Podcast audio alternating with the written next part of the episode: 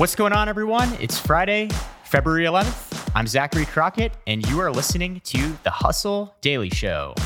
Juliet Bennett Rylah is back in the house with me today. In addition to being one of our best reporters, Juliet also has the loudest neighbor in the entire city of Los Angeles. It's true. I learned what a plate compactor was the other day because they were using it for 10 hours. We've got a really special guest today. Uh, she doesn't really need an introduction, but I'm going to give her one anyway. She's one of the funniest people on TikTok. She's traveled around the world solo, and she just so happens to run our social media team here at The Hustle. Nicole Phillips, good to have you. Hello, everyone. Thank you for having me, y'all. So, Nicole and Juliet, uh, they're going to talk us through a bunch of crazy stuff today inflation, terrible Olympics ratings, their big business moves by Snoop Dogg and Sting and a controversial ad that has people on Twitter in a little bit of a tizzy. But before we get into all that, let's do a quick news breakdown. Here's what's going on. First off, a little Peloton update here. So, earlier this week, we talked about how their stock took a hit and they laid off about 2,800 people, or 20% of their corporate workforce. Well, the new CEO, Barry McCarthy, hasn't exactly gotten a warm welcome. Uh, his first all hands meeting was crashed by disgruntled employees who left comments in the Zoom meeting like, I'm going to sell all my Peloton apparel to pay my bills. Of course, uh, it's understandable they're angry. Fired employees reportedly were given a severance along with a 12 month subscription to Peloton. Canadian trekkers are blocking not one but three major crossings at the US Canada border as they continue to protest a cross border vaccine mandate. So you may say, who the hell cares? But Canada sends 75% of its exports to the United States. That's $1.5 billion worth of trade every day flowing across the border. So it's kind of a big deal, and authorities are working on dispersing that traffic. McDonald's is hatching up a plan to open restaurants in the metaverse. The company just registered 10 trademarks, including applications for operating a virtual restaurant, including actual and virtual goods. They're not the only company getting into this space. Panera Bread wants to create its own virtual chain called the Paneraverse. No word yet on uh, what a virtual McNugget tastes like, but our team is going to follow this closely and keep you posted. And lastly, SpaceX lost 40 satellites affiliated with its Starlink internet project. They have blamed it on a geomagnetic storm, which is coincidentally the same excuse that I used in college when my papers were late. All right, that's going to do it for the quick hits. And in the words of our writer Jacob Cohen, let's get crack a lacking on the main stories. All right, so let's start things off here uh, with a little Olympics discussion. Over the first four days of NBC coverage, they averaged 12.7 million viewers per day. And I'm sorry if I offend anyone by saying this, but just for comparison's sake, NCIS, like that super boring drama TV series about special agents or whatever. Um, it gets 12.6 million viewers a week. So Olympics is getting roughly the same viewership as NCIS right now. So take that for whatever it's worth. So um, NBC paid like almost $8 billion for 10 years of exclusive rights to air the Olympics. Uh, Nicole, I know you you worked for NBC during the Tokyo Olympics, and NBC kind of has a stranglehold on exclusive rights how important are the Olympics to this network? And what do you think this slip might mean for them? It's crazy because I mean, think about it. So, as you mentioned, they paid $8 billion for the rights to air the Olympics through 2032. So, like, imagine how many jaws hit the floor when they saw how that opening ceremony performed. So, as you mentioned, yes, I did work there during the Tokyo Olympics, and it is an all hands on deck situation. Like, it's no joke. Like, it doesn't matter what brand you are, you are hmm. promoting this two week long Olympic Games. You know what I'm saying? So there's a lot of effort and a lot of care that goes into it. And, you know, it's pretty much kind of like how all the rest of the world felt after we were kind of, you know, done with the Tokyo Olympics. I mean, honestly, I was done before the Olympics even started with how hard we had to push to even get it going. We're like yeah. big size all around, like, okay, we have to do this again in six months. You know what I'm saying? So, yeah if that's how like people are feeling working it, then you have to imagine how people are probably feeling watching it, you know? Yeah, that's also like such a good point. I I, I totally forgot that the Summer Olympics had been like crushed back. So like this is really like a huge back to back effort. That they're pulling off. And how many people watch the Winter Olympics to begin with? I don't remember ever like that being at the top of my mind when it comes to the Winter Olympics. Like Summer Olympics Yeah. for sure. Yeah. Can you name three Winter Olympics games? I can't. I, I literally have. I I don't even like. Last time I watched the Winter Olympics, there was like some weird ass like. It was like a medley of like skiing and shooting, which is like the most boring thing in the world to watch, other than NCIS.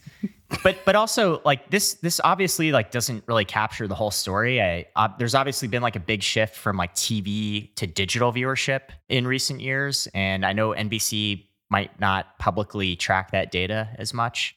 Yeah, so they definitely do have the switch to you know Peacock. So like a lot of people are saying, oh, it's more convenient also to watch the Olympics on Peacock. But as we've seen, like there's also like struggles with streaming going on, and we even reported recently, like after they have like the big signups for the Olympics, like signups just drop. Like people aren't, you hmm. know, even though we have this big digital shift, people aren't super, you know, into this whole the whole like streaming service thing right now to begin with, especially when you have so many options. Yeah, I feel like peak Olympics for me was when I was a small child and the Tonya Harding Nancy Kerrigan scandal happened. And that was like, well, I got to watch this showdown of the century on ice. And I was like really into it as a kid. Right. And now I, yeah, I mean, I, I still feel like figure skating is kind of amazing to watch because I cannot believe that people can do these amazing things with their bodies while being on ice. Yeah. Um, but yeah, it just it does not have the same draw for me as it did when I was a kid. All right, well, let's move on here to uh, probably the biggest story that came out today is the the U.S. Labor Department just released its latest report on inflation figures, and they're not looking good.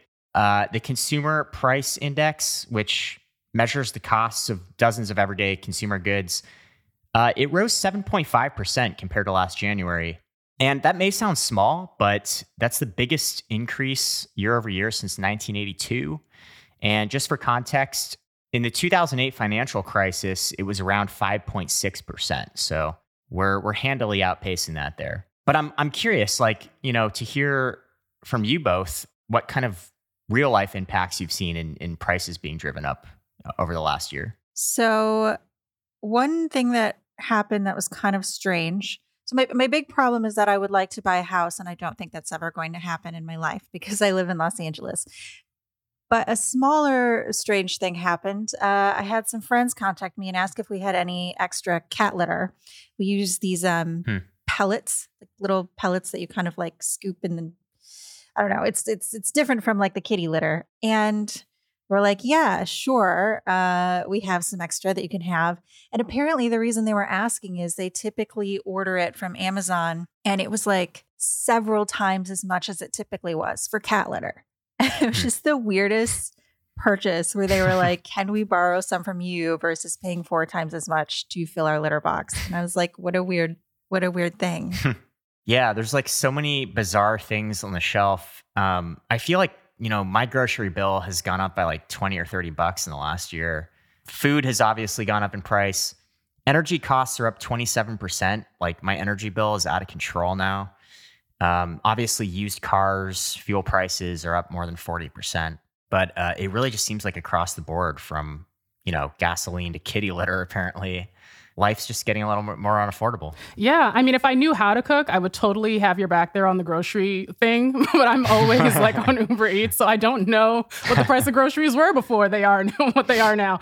Um, Yeah. But in terms of like energy costs, like I've definitely seen like my electricity bill going up and up, even as like I have it completely, you know, turned off for the most part. I'm because I'm in Florida Mhm. in the wintertime, which means it is uh, just 60 degrees pretty much all the time, which is fine. Right. But still, I've been seeing my bill going up to like you know, summer levels, which make absolutely no sense because I'm not running Hmm. AC and all that. Have you noticed the prices of your Uber Eats bills going up? Um, or like w- when you do get takeout, is that more now? Yeah, but I'm not sure if the correlation is like me ordering more sides in general and like all the things that I'm adding on to it. I'm probably not the best person to ask because I just kind of like press the order button and like and close my eyes and just accept whatever it is that's that I'm paying. But I have noticed that for some reason a $10 meal ends up at 26 in the end every yeah, time. Yeah. Mhm. All right. Well, you know, like getting back, you know, we we have the disappointing thing is that you know inflation's up by seven point five percent. Wages have, have also gone up, but only by like 4% year over year, I think. Um, so it's not quite enough to keep up. And one byproduct of that is consumers are taking on more credit card debt. Credit card debt nationally is up to like $860 billion um, this year, and it's projected to increase more. Th- these inflation figures obviously don't bode well for the larger context of what's happening right now in the economy. Not at all, because I feel like I've been paying off the same four thousand dollars, whatever, like every month for a very long time. Right, right. Mm-hmm. Well, someone who does not owe a lot of money is Sting. Uh, he is the lead singer of the Police. You know, he had hits like "Every Breath You Take," every little thing she does is magic. Uh, he just sold his music catalog to Universal Music for a deal reportedly worth $300 million. Uh, Nicole and Juliet, I think the interesting thing here is not necessarily Sting's deal, but we've seen just like an insane number of these deals in the past year. Bruce Springsteen sold his catalog for something like 550 million. Bob Dylan in two separate deals sold his catalog. Motley Crue, Stevie Nicks, Neil Young have all struck similar deals. I think it's worth posing the question like, why are all these artists selling their catalogs right now? So I was reading in the Wall Street Journal that investors and music publishers have been buying catalogs for like up to 30 times as much as average annual royalties. Wow. So when you think about a lot of these musicians, they're older and they're planning their estates. So they're basically getting a big lump sum now versus depending on royalties in the future. Hmm. And a lot of musicians had to cancel tours and engagements due to the pandemic. So it's kind of a good deal for them at this moment. Um, I was reading some quotes from musicians who had sold and Sting was just like, oh, I want to have my body of work in one place. But David Crosby basically said that streaming stole all of his record money and now he has no choice but to take care of his family and pay his mortgage, which is another reason why this is happening because of the rise of streaming. So, sure. These record labels can basically take advantage of low interest rates, buy up these catalogs, and count on it to pay off later. Legacy music like this is kind of recession proof. So, now all the streaming revenue is theirs. Hmm. And anytime they want to put it in a in like a TV show or a movie or a commercial or a video game or make a biopic about somebody, like they already have those rights. So it kind of seems like a win-win for both sides, especially given that you know, as we just wrote about, the average stream on Spotify brings in like 0.003 of a cent or something like that streaming is not a lucrative endeavor for most artists. Yeah, and I also noticed, as you mentioned, like a lot of those artists seem to be, you know, older music artists. And mm-hmm. as you were saying, Juliet, it's kind of like, why wait on these royalties? Take the money and run. Like, do sure. what you got to mm-hmm. do. You know, so makes total sense to me. Yeah, and some of these, you know, it's kind of like a lot of these musicians, they're timeless. You know, it's not like this song is gonna, these songs are gonna fall out of favor and you're never gonna hear them again, or or you're just only going to hear them in like deep cut nostalgia playlists. So, for example, I looked up David Bowie on TuneFind, which is a site that catalogs sync placements. And he, his estate sold his catalog to Warner Music in a deal estimated for $250 million. And mm. I hmm. only looked at shows and movies that used his music in 2021. And this is not even a complete list, but it was House of Gucci, Cruella, Licorice Pizza, The Snowpiercer TV show, The Goldbergs, Fear Street, and just like that, The Handmaid's Tale, Sex Educations, The Simpsons, and NCIS. Oh my gosh, no way. yeah. No way. So, I mean, even in 2021, tons of people are, are trying to get his music in there. And I imagine that's the same for Springsteen and the police and, and all these other legacy bands. Something else really crazy happened this week. Um, Snoop Dogg bought Death Row Records. And just just a little brief here. Death Row Records was founded in 1992 by Dr. Dre and uh, Suge Knight and a few others, and it really became the de facto West Coast label for many of like the biggest hip hop albums of the 90s. Uh, you had Dr. Dre's The Chronic, Snoop Dogg's Doggy Style, Tupac's All Eyez on Me. Um, and at its peak, this was a label that was making 100 million plus a year. And in the late 90s, things kind of fell apart a little bit. Tupac was murdered, Suge Knight was imprisoned. They filed for bankruptcy in 2006 and they went through like various owners uh, before they landed in the hands of Blackstone, this huge international uh, investment firm. So now Snoop Dogg just bought it back for an undisclosed sum. And I, the reason I found this interesting, and I'd love to hear your thoughts on this, is just it's a really rare instance of an artist coming back and reclaiming ownership of this company that they started at. Uh, Snoop Dogg kind of got his start at Death Row Records, and now, uh, you know, 30 years later, he's coming back and taking over the entire operation. Yeah, talk about boss moves. It's this is definitely like a full circle moment right here, and I'm pretty sure that this is might have been even something that Snoop Dogg had been thinking about for a while, and he's finally at the point in his career where he can actually do it. Now, I say all this with the um, little caveat here, because I was talking to my boss prior that um, I was a very young child when Death Row Records was like at its peak. So I'm like, sure, I'm sure. speaking from the point of view of someone who's like looking back on history, but was not actually uh, thinking cognitive, you know, human Sure. at the time that any of this took place. He was like fanboying about this when I was chatting with him, and I was like, "Oh, oh, 2000." He talked about a tour that happened in 2000. I was like, "Um, I was a second grader. I don't know about it." Yeah. I feel like I see Snoop Dogg in the strangest places too. Like uh, I saw him on an episode of Mythic Quest. He's just in it. Um, he is hosting the Puppy Bowl with Martha Stewart this weekend, uh, which I believe airs on Animal Planet. Uh, I saw a bottle of wine with his face on it, and it had an augmented reality label that if I held my phone over it, he would talk. And I just What? like, what? Where isn't Snoop Dogg? Look, Snoop Dogg is building his empire. We were we were sleeping and he was doing his thing. Like we gotta hand it to him. And you know what? I'm so glad that he's making this move. And you know, I'm counting this as a win, a Black History Month win, because there have been a lot of fumbles this month. So I'm taking this win, and that is awesome to see. Do you want to brief us on some of those fumbles, Nicole? Like, Oh, what, what the heck is going Fumbles. on? Did you see the recent one on Twitter? The the Houston Transit Authority or whatever. They have like Oh, it was like the bus or something, right? Yes. So basically, like the, it's like the Houston Transit Authority or something was like, you know, who cares about voting rights? We're just gonna put a placeholder for Rosa Parks here in this in this like front of the bus to re- like I don't know. They're like, we love black people. Here is this seat, this Rosa Parks seat now to represent Black history. When el- everyone else is like, oh yeah, we didn't ask for that. We would love to have uh, voting rights or like equal opportunity, but you're giving us a bus seat. Hmm. All right. Or how about Bath and Body Works? I don't know if you guys saw recently, someone in their boardroom thought it would be a great idea to slap some kente cloth on a watermelon scented candle and make just a whole line of Black History Month. And I wouldn't even say fragrances because it's the same old fragrances with some like, I don't know, blackifying. I don't know what they want to call it, but that's what they tried to do essentially. Hmm. And everyone else is like looking at this like, okay, who came up with this idea and why? There's so many other ways like partnering with a black owned candle business or you know, soap business or something Yeah. like that that would have actually been more beneficial than what the hell y'all decided to do. There's just a lot of like really bad virtue signaling around Black History Month where it's, you know, companies don't actually put in real effort. They just go after like low hanging fruits, it seems. Yeah, it's like rainbow capitalism where it's just like, Sure. we're going to do the least. Now give us money, please. Yeah, and it's not just Black History Month because we see that with like Women's History Month. Like it's coming. Like next month we'll see it again with Women's History Month, and then Pride Right. Month when they're like shitting rainbows everywhere, and then in July they don't care anymore.